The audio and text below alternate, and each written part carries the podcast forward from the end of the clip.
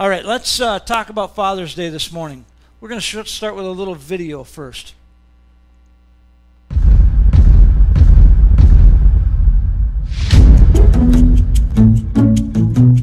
Life is always fair. I really enjoy repeating myself over and over again. I just love when the kids talk back to me. I don't care if you get a job this summer. I don't care if you get detention. Uh, uh, I can't open this jar. See if mom can open it.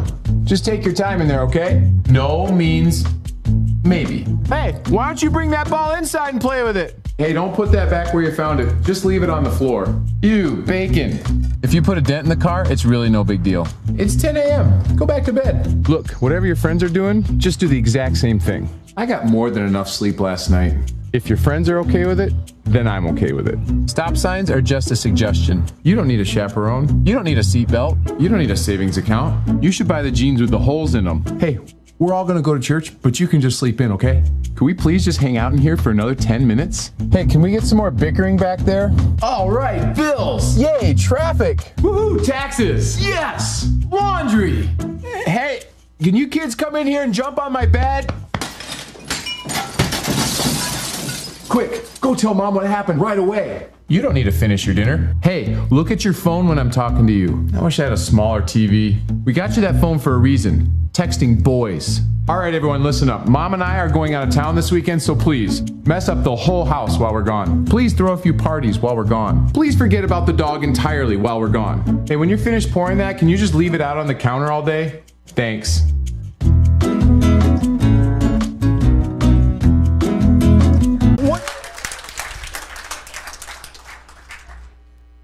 Really good idea. Bacon, ew. Some things dads never say. Well, it is Father's Day. Somebody once noticed that father appears in the dictionary just before fatigued and just after fathead. So, to all of us fat headed, fatigued fathers, happy Father's Day.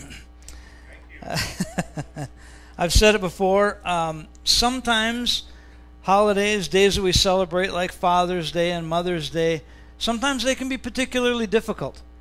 Maybe you have an estranged child or you have an estranged relationship with your mom or your dad.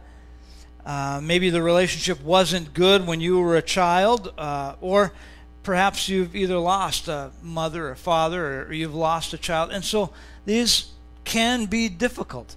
But it does not mean that God's Word doesn't have something to say to us. I still believe God's Word has something to say to us. Proverbs chapter 22, verse 6 says, Bring up a child in the way he should go, and when they are older, they will not depart from it. Now, we, we love our kids, and here's the truth. I mean, I, I really do love my kids, and but now I'm in that phase where I'm getting grandkids. Like, I don't know about the rest of you, but grandkids are a hoot. There's just nothing like, yeah, yeah, yeah. Kids are good. Kids are good. But there's nothing like grandkids when you open the door and they go, Grandpa! I don't know why, but I honestly think that it's almost like worship. You feel what it's like to be worshiped in a way. I, I think that's kind of what God's heart is when we sit on his lap and we go, Dad, I just need to talk. Father, I just need you. It's kind of that that same picture. Again, we love our kids and our grandkids. Sometimes they go down roads that we don't want them to go down. But in the end, I think if our hearts are open, if we lay good, solid foundations, we give them the opportunity to come back. It's kind of like the story of the prodigal son and how he returns to his father. Look, Proverbs says that that well, I'll just let me just read Proverbs chapter 1. Proverbs 1 starting in verse 1 uh, the Proverbs of Solomon, son of David, king of Israel, for gaining wisdom. He said, This is what these Proverbs are about. They're for gaining wisdom, for gaining instruction and understanding of understanding words of insight, for receiving instruction and prudent behavior, doing what is right and just and fair, for giving prudence to those who are simple, knowledge and discretion to the young. Let the wise listen and add to their learning. Let them uh, let the discerning get guidance for understanding proverbs and parables, the sayings and riddles of the wise. Look, proverbs are uh, the way life works best. Proverbs are not promises, but they're the way life works best. So when Solomon says, if you raise up a child in the way he shall go, he will not depart. When he's older, he'll not, he will not depart from it. He's not saying that that's a promise, but he's saying, look, this is the way that it works best. If you give them a good, solid foundation, odds are they're coming back to it. They're going to see the folly of the world around them, and they're going to come back to it. Proverbs are about the way life works best. And I'm pretty convinced that in the world that we live in, with the trials and the troubles and the chaos, if we as believers, followers of Jesus, will take and lay a solid foundation for our kids and our grandkids, we actually have hope. That's where our hope comes from, is what these what this next generation can do and can pull off. Was we believe that that God is at work. Even when we know that they're gonna walk off, they're going to fail. There are times that they could they can really blow it. We need to trust God. So we find in the process that sometimes children can even become angry. You ever had your kids get angry at you? Good, it's not just me. Yeah, sometimes kids get angry. Sometimes they say things that you really don't want to hear come out of their mouth, especially about you or me. Um, but guess what? If, if we continue to let them know that the pathway is open. The whole story of the prodigal son. Why, why do you think that the prodigal son came back? I think the prodigal son came back because he knew that the door was open, right?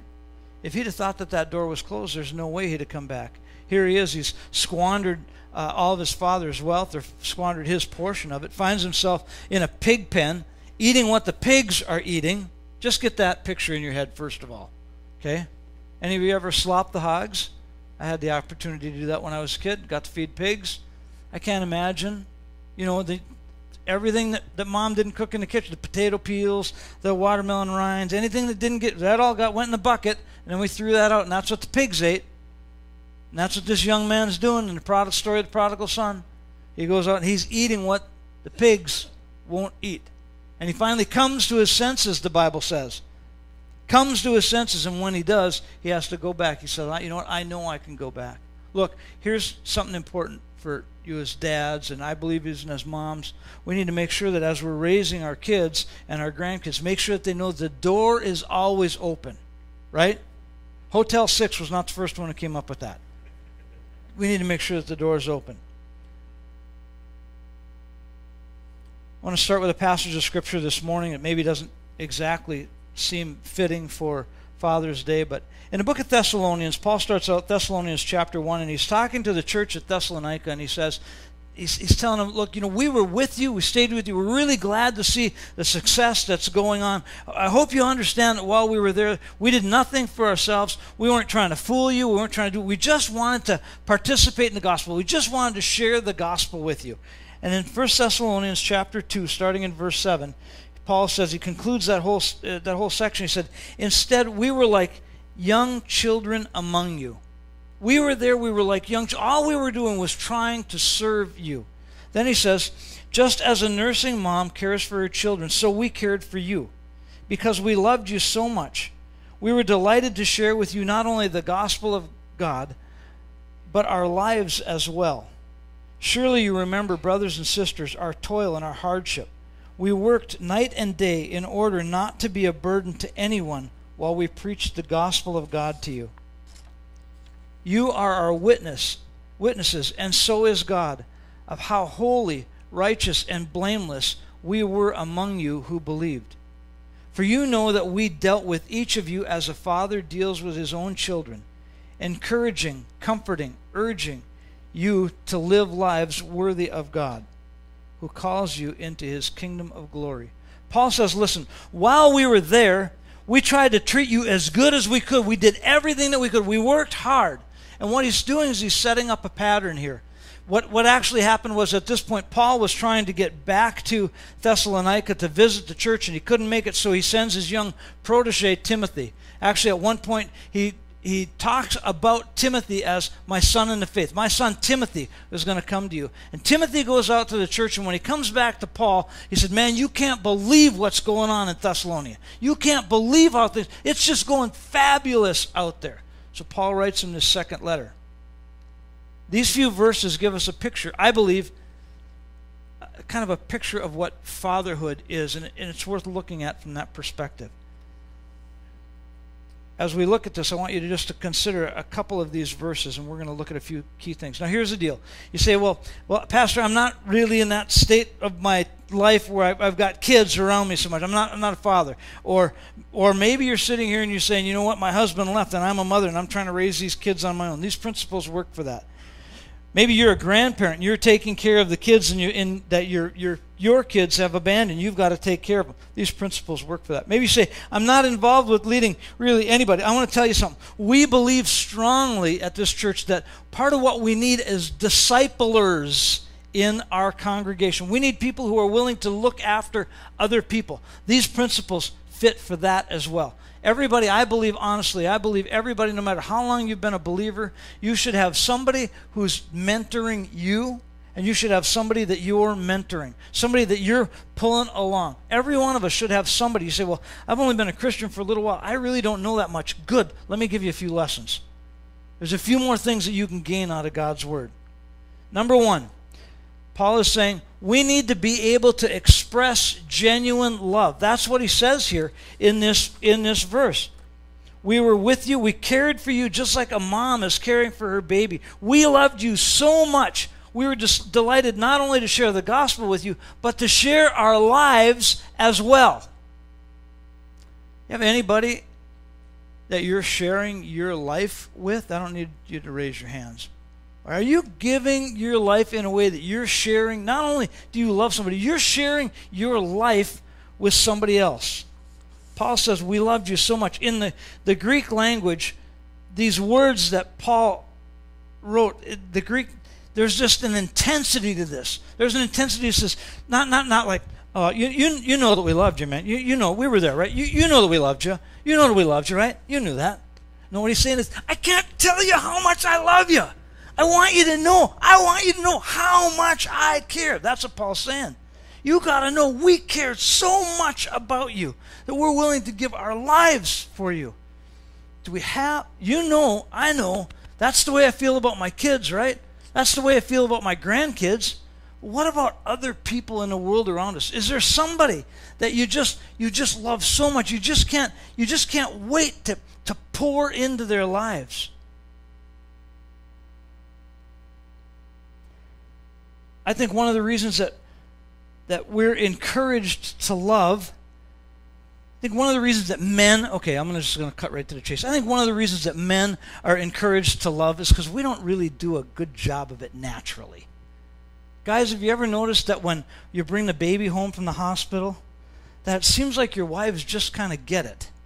They know that the head is too heavy and the neck can't support it. So, no, no, prop, prop that baby's head up. Like, okay, the baby's crying. Well, the baby needs something to eat. I don't know. The baby's just crying. What do they want? I don't know.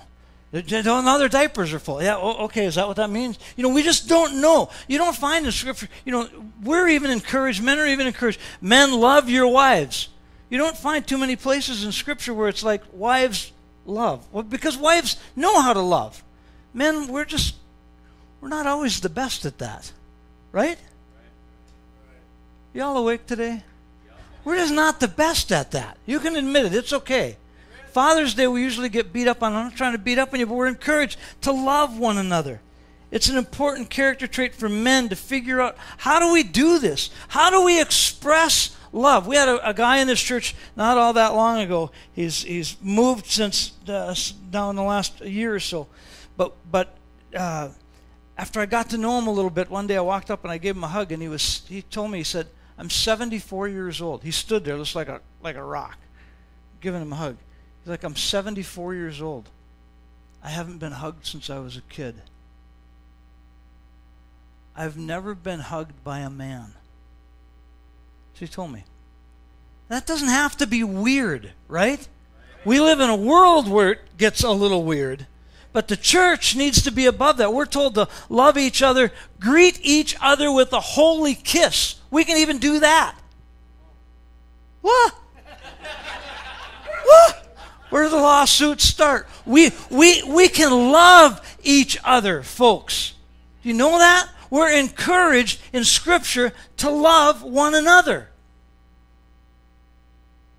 Dads don't always know how to do that. I can't tell you how many times I've had people sitting at my desk who are so they can't they can't figure out they they they they can be harsh with their kids. They can talk all kinds of things. don't do that, don't do that, don't do that, don't do that. When do they just go up and give their kid a hug and love them? Dads, love your children. Love your, don't be afraid to give your kid a hug. Don't be afraid to tell them how much you care about them. Paul says, We loved you so much. We're so glad we loved you so much that we were laying down our lives for you. I'm not trying to brag, Paul says. Read that in 1 Thessalonians chapter 1. I'm not bragging. I'm just telling you, man, we loved you that much. Here's a challenge for you. I'm going to challenge you. Again, you might say, well, I'm, I'm past that point in my life. Well, get back to that point in your life. Men, women, get back to that point in your life. If you're a grandpa or if you're a dad or if you're estranged from your kids, figure out a way to find somebody that you can just pour into. Paul says we need to love one another. Most men need to learn how to do that. I don't understand why God has created us that way, but it's it's very true. And maybe it's not so much that God created it. Maybe it's just the culture that we come from. I I, I could tell you story after story. Well, I'm, you know what? These guys, when they finally learn what love is, they're like, you know what? My dad never loved, but I, I guess I never saw his dad care for him either. Well, let's break that cycle. Let's change it, right? Yeah. Can we do that? Some of you are going. Well, just let it sink in for a while, okay? Just let it sink in for a while. We have a lot to learn. I wrote this in my notes. I'll just read it. As men, we have a lot to learn. I remember the first time I held a baby. At least it just seemed like an awkward experience. It just seemed awkward. It's not that we don't love. It's not that we're idiots. It's just that we're. It's just awkward.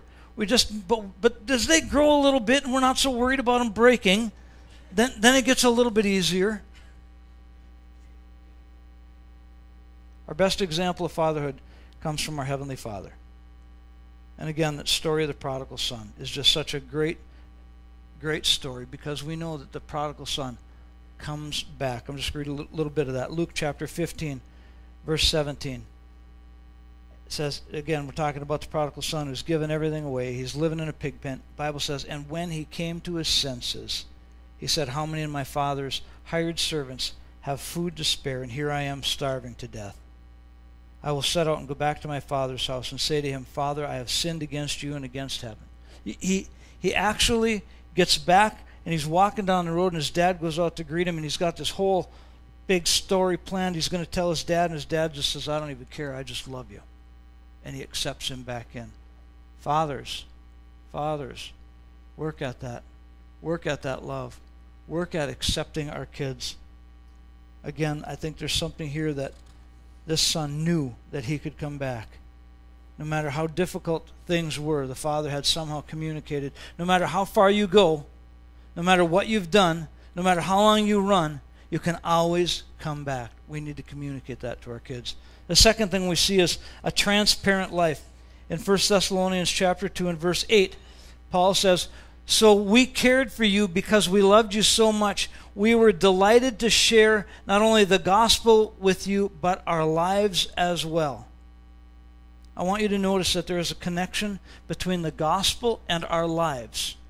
When you leave this place and you share the gospel, it's not just telling people about Jesus, it's about sharing your life with them as well. It's not just about preaching. It's one thing to preach the gospel, it's entirely another thing to live the gospel. Paul says, when we lived with you, we not only told you the good news about Jesus, but we modeled it for you. We loved, we lived it for you. We were there with you. You not only heard us say it, but we did it as well. I can't tell you again how many times I've heard people talk about dad was great in church. But when he went home, he was somebody else. It was not the same person. It seems to me that if you're a Christian dad, your kids ought to know that you're a Christian dad by the way that you live your lives. Being a Christian will affect every decision that you make. It affects the values in your home. You're going to be different. You're going to be different from other dads. You're going to be different because of your belief in Christ. Do we, do we get that? Do we believe that? If we live in a Christian home, we have different values. We're going to deal with stress differently than non believers. We're going to deal with finances differently. How does the gospel uh, change the way that we deal with our finances? What about humor and laughter in the home? We have joy. Do we have joy in our home? We don't even have joy in church. You guys are having a tough day today. Maybe it's me. Maybe I'm off. I was busy this weekend. Maybe I didn't get. Does anybody else have unspeakable joy that's just bottled up? It's just you. There. Oh, maybe he should preach, eh? There should be a joy in our life that's contagious. There should be a joy in our life. And, and again, I'm, I, I know it's Father's Day, but I don't think this is just about fathers. I think as believers, we should be bringing people along in our life. And those people, as we're bringing them along, whether, whether they, they know Jesus or they don't know Jesus, they should see something different in us because Christ is in us. And the Bible says He is the hope of glory. There should be something, your business partners should see, you know what, there's just something a little different about you. What's different? Jesus is different about us. We talk about this stuff, but how do we really live it out? I think our kids need to see that their fathers have this authentic life they need to some, see someone who's real. They need to see someone whose heart is touched and is changed and who still makes mistakes and yet has the courage to admit it. Do your kids see you reaching out to your neighbors? Do your kids see you reaching out when you're hurt? Do the people that you're bringing along in life, is all they see is this plastic Christianity? Oh, you know, everything's good. I remember back in the early 80s, they used to talk about plastic Jesus. Everything was good. How's life? Oh, it's good. How's church? Oh, it's good. What's going on? Oh, it's good. Oh, it's good. It's all good. You know what? Sometimes it's not good. Sometimes life is tough. Sometimes we deal with difficulties. We had a funeral last week. Guess what? Totally caught us off guard. We weren't anticipating burying Ron Herb last week. I remember when his sister called. You know what? We can see good come through it, but sometimes there are difficult things. Folks, we need to be authentic in our life. When we're bringing people along, we need to be authentic. Paul said, We loved you and we cared about you and we nurtured, and you saw how the gospel was lived out in our lives. The next thing we see, Paul says in 1 Thessalonians chapter 2 here in verse 9 Surely you remember, brothers and sisters, our toil and our hardship we worked night and day in order to not be a burden to anyone while we preached the gospel of God to you. I think we have a responsibility as parents to teach our children good work ethic, number one. But oftentimes, our kids don't see that.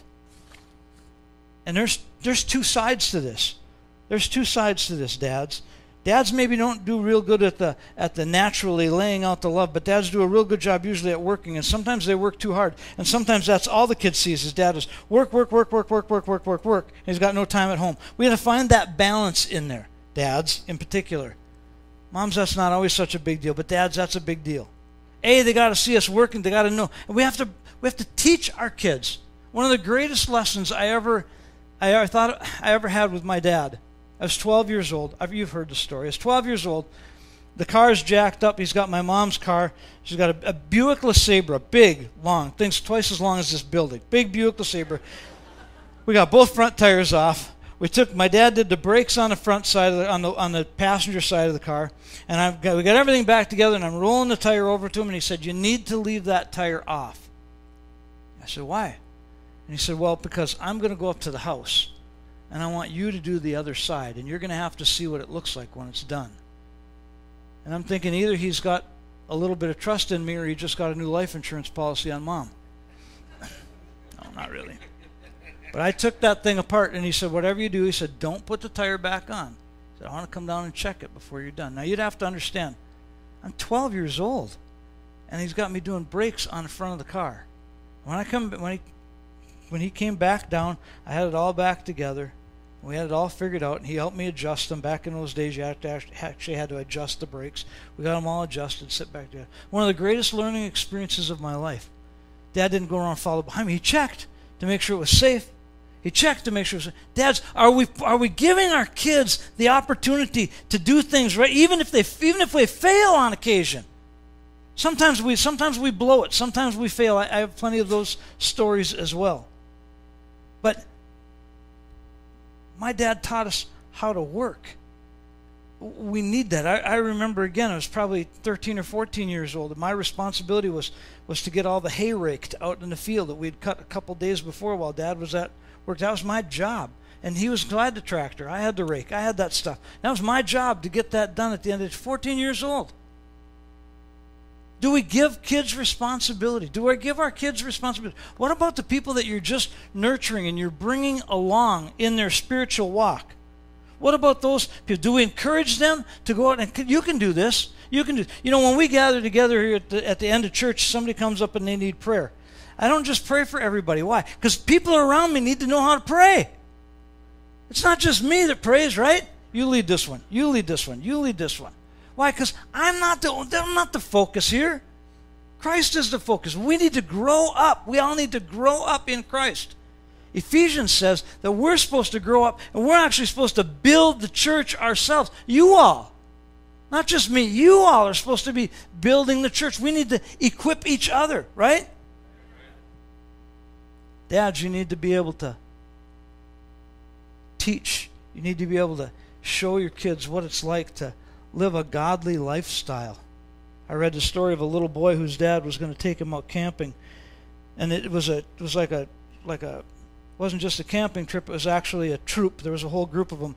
All these boys from church were going out, and so this little boy is just waiting for dad to come home, and he's got all the stuff ready to go. And of course, dad's late, so they can't go out Friday night. So dad's going to take him on Saturday, and Saturday morning, little Billy gets up and he's got all of his stuff stacked in dad's truck, and it's all ready to go.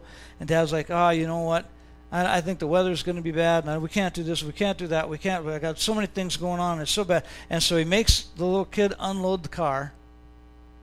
and this kid was telling his testimony as an older man now. But he said he, he remembered after he got his car un- unloaded, he said he, he was just devastated. And then he's, he's we'd gone in the house and he's coming back out for something because he thought he forgot something in the car and dad was throwing the golf clubs in the car. And he left. So he knew that dad wasn't planning on going with him at all. That's a terrible dad story isn't it? That's a terrible dad story. What do we do folks? How authentically do we live our lives? How how well are we modeling not only to our kids because that's that's like the end of the spectrum but how well are we living our lives for our kids that they can see this is this is what a godly parent is. That's a challenge for us. The fourth thing that paul talks about here is genuine spirituality. In verse 10 he says you are my witnesses and so is god of how holy and how righteous and blameless we were among you who believed. Back in verse 9, he said, First of all, we preach the gospel. And then he adds, Here, you are our witnesses, and so is God, of how we lived among you. God has commissioned dads, whether you like this or whether you don't like it, doesn't make any difference. God has commissioned dads to be head of the household. That's what he's done. He's commissioned you to be spiritual leaders. And that spiritual leadership, whether you like it or not, will either lead your family closer to God or it will lead your family closer to the world. That's the way it's going to be. God's commissioned us, dads, to be leaders in our household. That's what he's told us to do. That's how he's wired us. That's kids will look towards that. Uh, um, dealing with I've dealt with foster parents over the years. And most foster parents will tell you it doesn't make any difference how long they've fostered a kid. If that kid's parent comes in, regardless of how good or bad that parent has been, that kid's going to jump towards their parents. God has created that in the hearts of the kids. Your kids look up to you. Folks, we have people in our communities that look up to us. You have people in your lives that are looking to you for guidance. They're looking to you how we carry ourselves, whether we remain holy and blameless and, and spotless, whether we remain in a right standing with God, is important to the people around us. It's important. It's important. It's not just about it's not just about us. It's not just the world. The, the scriptures say very clearly that we are not living in a vacuum. Man does not live unto himself, nor does he die unto himself. That means that people are watching your life. However you live your life, Corey, there are people that are watching it. People that are seeing it. People, you got grandkids, you've got kids. Jeff, you've got kids and grandkids. They're watching your lives. How we live our life is critical because people are watching. We've got people at work who have followed us. People who we don't even know it's one of the great tragedies, I think, in the church today is when we see spiritual leaders fall in a church. We see somebody who, oh, if that pastor had an affair, oh, that pastor embezzled money, oh, that pastor. Gos- the gospel gets a black eye again because we didn't live to the standard that we preached. We didn't live to the standard that we said, oh, we all need to live by that, and then the pastor fails at it. Look, this happens in our households all the time. Don't do that, don't do that, don't do that, don't do that. But dad goes off and does that. Mom goes off and does do. We can't live our lives that way. We need to live authentic spirituality before our kids. Amen? Amen. You've got to be real. You've got to be real. We've got to be real. If we say we believe in Jesus, then you should your kids should know it from the time they're this big until until and grandpa should know it. Everybody should see that authentically in your life. Does it mean we'll never fail? No, it doesn't mean that. But we need to go back and we need to make amends. We need to be authentic. We need to ask for forgiveness. We need to go and I, have I've had to apologize to a three year old, to my three year old daughter before. I mean, I've had to apologize to each one of my kids at some point for failing them. Why? Because that's what reality is. I, because I failed. We've got to be authentic. Paul says, We lived a life in front of you that was holy, and it was righteous, and it was blameless. We preached the gospel, but you also saw how we lived. God has commissioned you, men, to be leaders in your household. And we live in a culture that, that goes totally against that. We live in a culture. Can I say it and not get in trouble? We live in a culture that doesn't want any leadership in the house. I don't want any leadership. No, no, no. Everybody should just get to do. You let the kids want to feel this way, let them feel that way. Kids want to do this, let them do that. Somebody's got to say no. Let's grow up. We need to we need to stand for what's right. And and quite honestly, quite honestly, we dads have not done a real good job of that for the last 30 or 40 years. We need to stand up and we need to do what's right. Paul said, Look, the gospel is tied to our integrity, it's tied to who we are, it's tied to giving of ourselves. You it's fake otherwise. It's fake, right? If I'm going to get up and preach all about Jesus, but excuse me, I'm going to live like hell the rest of the week, it's fake then. It's, then I'm not giving anybody any hope.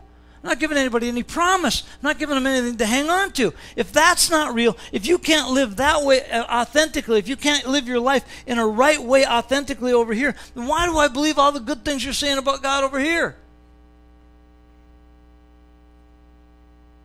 Why is it dads always seem to get beat up on Father's Day? Why is that? We pat moms on the back and then we, we beat up on dads. I don't know. Dads need to, we need to stand up. We need to do what's right. And, and I, I, again, I'll take this to the next level. I think wherever you're at, this is not just a scripture for dads. Wherever you're at, believer, Christian, if you're you say you're a follower of Jesus Christ, then be that. Be it all the way.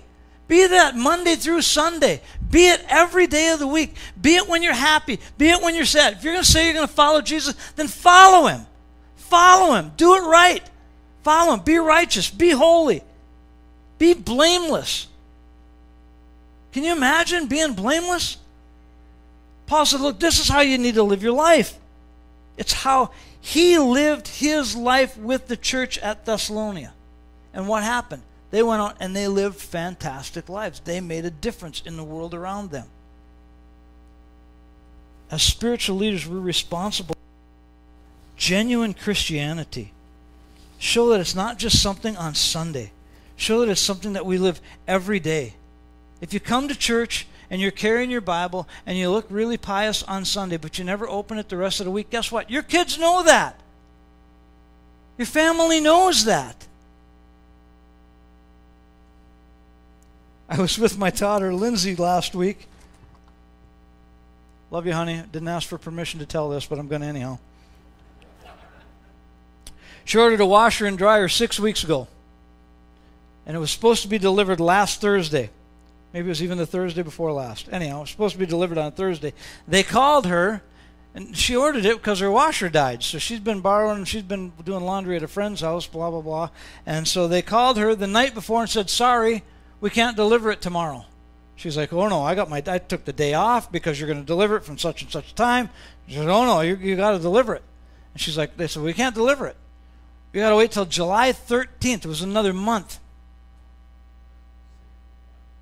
And she started getting hot. No, don't you say July 13th to me. Oh, no, you got to wait till July 13th. Don't say the 13th to me. No, you got to wait. No, no, no, don't say that to me. And, and so about that time, uh, oh, no, so so then she, um, so they got, they, all of a sudden the person on the other end hung up on them, on her. So the next morning she called them well, the, before that, the lady said, Well, fine, then you can come in and pick it up anytime you want. Lindsay's like, Fine, we'll be there tomorrow morning. So she was mad. She called me, Dad, can you come down? Yeah, I'll come down. I'll help you. So I, am driving now. I drove down to Baxter to go and pick up her washer and dryer on Thursday morning. That don't happen on Wednesday. Thursday morning, I drive in her driveway. Little do I know, she's on the phone with them. And she said, All right, well, just have that washer and dryer ready and we'll come in and pick it up. And the lady's like, You can't come in and pick it up we have to schedule when you come to pick it up. She's like, no, no, no, just have it ready. We'll come and pick it up. And about that time, I drove in her driveway, and my grandson is standing in the window waving at me. Mom, Grandpa's here. She told me this afterwards. Good, maybe I won't go to jail today. so, uh, So just as I'm walking in, I'm hearing her, and she's just having a fit. And and it turns out that the washer not only is not in the store, but it's not even in the state. So I would just driven two hours to hour and a half to come and pick it up, and so she was just she's just just ready to blow up. And so I said, look, there's other places. Just hop in a truck. Let's go, let's go buy a washer and dryer. So we went out and we found another place, and it took us a couple places to find actually a set. So we found a set. We got it loaded up, and she's on the worship team at the church that she goes to. And I said, I'm really glad that we didn't go into Best Buy. Because I said, you'd have laid into somebody at Best Buy, whether you wanted to or not, that's just your state of mind. You'd have laid into somebody at Best Buy. And then I said, I suppose you're you're on the worship team tomorrow morning at church, aren't you? She's like, Yes. I said, I will guarantee you somebody would from Best Buy would have been in the congregation, Lindsay. This is a God thing. You got to check and figure out what we need to live, live holy and blameless lives, even when our washer doesn't show up after six weeks. Right? Bill Hybels, a pastor in Chicago, was coming. He was coming from Africa, and his wife was coming from Europe, and they were supposed to meet at the at the airport in Chicago. And when he got to the airport, their luggage was lost, and he was talking about all this is going on and all the troubles that they're having, and blah blah blah blah blah.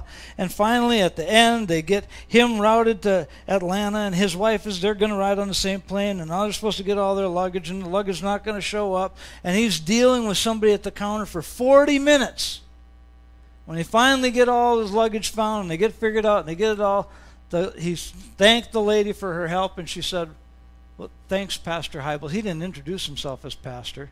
Thanks, Pastor Hybel. She had been attending his church for three years. Guess what, folks? People are watching. People are watching. They watch how we live our lives. Dads, your kids watch. Your grandpas, your kids watch. Moms, your kids watch. They're seeing. They're seeing. You're telling people all about Jesus. We're telling them we've got a new life. Well, we better live that out. Paul says, We were blameless in the way that we lived our lives. And that's what gives power to the gospel of Jesus Christ. That's what gives power to the message. Otherwise, we tell somebody all about Jesus and then we go and cut our legs right out from under ourselves by the way that we behave. I say it often grow up, church, grow up. Grow up. Be the people that we claim that we are. Dan Benson, in his book Total Man, said dads don't have a hard time with words, they have a hard time with good words. He says, for every positive thing that a man says to his kid, on average, he says 10 negative things. Stop that. Don't do that. You can't do that. You shouldn't do that. Don't do this. Don't do that. Don't do. When do we encourage? How do we build up? we have a responsibility as believers. Man, woman, I don't care who you are father, mother, grandmother, grandfather. There are people who are watching. 1 Thessalonians chapter 2, verse 19, Paul says, For what is our hope and our joy or our crown in which we will glory in the presence of our Lord Jesus when he comes? Is it not you? Indeed, you are our glory and our joy. Paul is saying there is we lived our lives among you as honorably and as respectably and the best that we could. When we presented the gospel, we did it with integrity. We gave you our lives, and because of that, you're our honor, you're our glory, you're our joy. How you live this all out, that's what gives us glory. That's what that's what reflects Christ is the fact that you're following Jesus, that you're doing it right. People tell me I've had this conversation a hundred times. You got to be so proud of your kids. You got to be so proud of your kids. You got. I am. I'm very proud of my kids. I'm glad that the way they live their life. I'm glad that they're following Jesus. I'm glad that they're all involved in church. That's actually the glory of my life. If there's anything that's good that's come out of my life, it's Christ in them.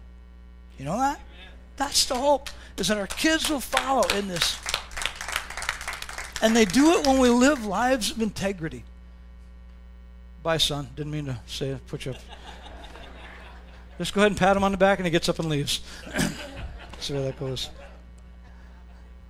Look, folks, the challenge for us again, whether you're father, mother, grandmother, grandfather, whether you're just beginning to follow Jesus, you live a life of integrity. If you're going to preach the gospel to anybody, you better make sure that your heart and your life are open to live it. Amen? Amen. Father, I thank you for each person here today. We thank you for your word. We ask you, God, to just bless this afternoon. Why don't all the dads stand up? If you're a dad or a granddad here, why don't you stand up? We want to pray God's blessing over your life. You're standing next to them. Go ahead and put your hand on them. Father, just thank you so much for these men. I thank you, God, that they're here. They're in church. They're hearing your word. They're hearing the challenge of your word. Father, I pray that these men will begin to live their lives or continue to live their lives in such a way that the gospel of Jesus Christ is reflected. God, that they would understand that people are watching them continuously. Their kids, their grandkids, their grandkids' friends, their kids' friends are watching them. They're trying to see if what they say measures up to what they do and how they actually live their life. So, Lord, I pray that each one of us would take seriously the role that you've given us as leaders, as men. Seriously, we'd take that role to be a light in a dark place we would give our lives and not just preach empty words, but we would actually live what we preach in Jesus' name. Amen.